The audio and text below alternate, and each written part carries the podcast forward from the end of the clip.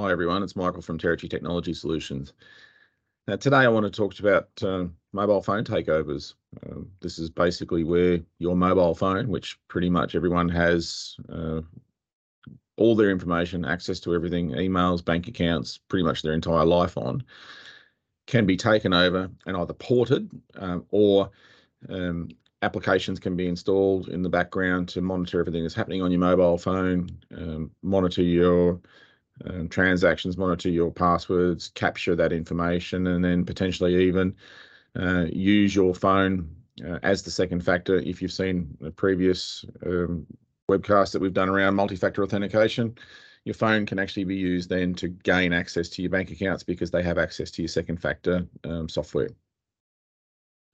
The way that this happens typically is you'll receive um, an email um, to your mobile, to your email account and within that, it contains a link that um, will allow or prompt you to go to um, install an application on the phone.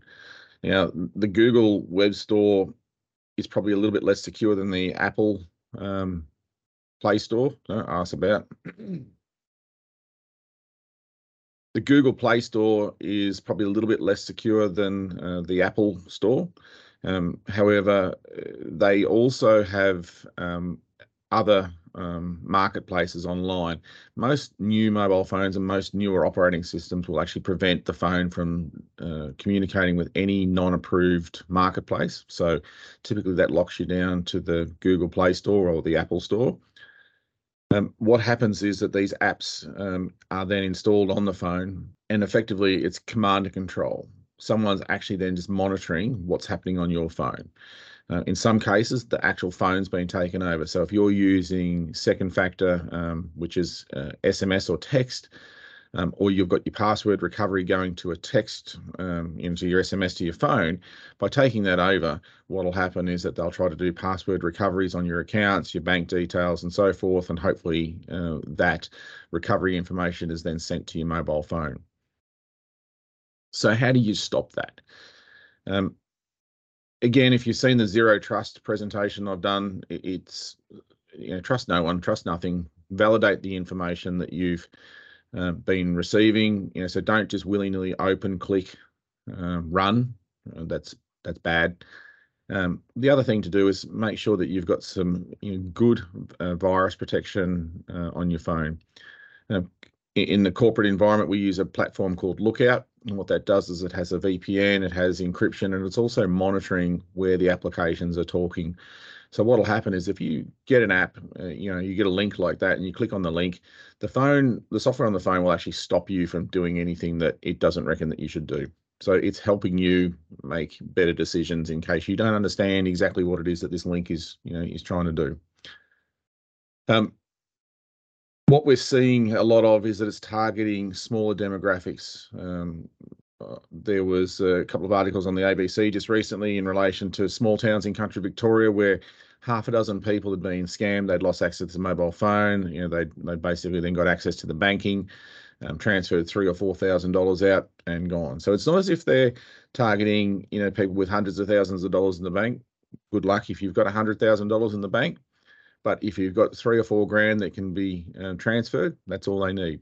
Uh, um, if you were a scammer and you could turn up to work and you could uh, scam three or four people for three or four grand per day, it's not a bad yeah, it's not a bad take home. So don't assume that they're going to just go after people with squillions of dollars. They're going to go after anyone that's got any cash and ultimately preying on people that don't quite understand exactly what's happening on their mobile phone, doesn't necessarily understand the technology. So put some things in place to stop that from happening.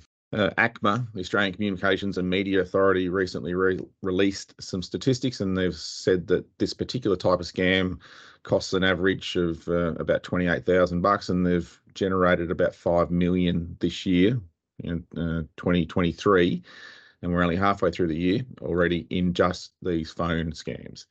Um, so again, make sure that you've got some good virus protection on your phone. Again, we, we recommend a platform called Lookout, uh, but anything's better than nothing and all phones need it. Don't be under any uh, delusions that Apple phones are better than, than Androids and so forth. it's not about the how how the phone can get hacked. In a lot of cases, it's about how you can be exploited. So these um, these platforms such as Lookout, um, Norton has a reasonably good one. There's a couple of them around that they stop you making bad decisions as well. So they're watching what you're doing to make sure that you're not getting exposed. So you know, don't be under any delusion. Everything should have protection on it. Check the information that you're receiving, and if you're not sure, delete it. Ring them. If it's important, they'll get in touch with you. Um, but don't willy nilly click on everything. You know, as we've said, and as I'll continue to say, that's bad. Thanks for joining me. Hopefully, you got some information out of this that is useful and you got some takeaways from it.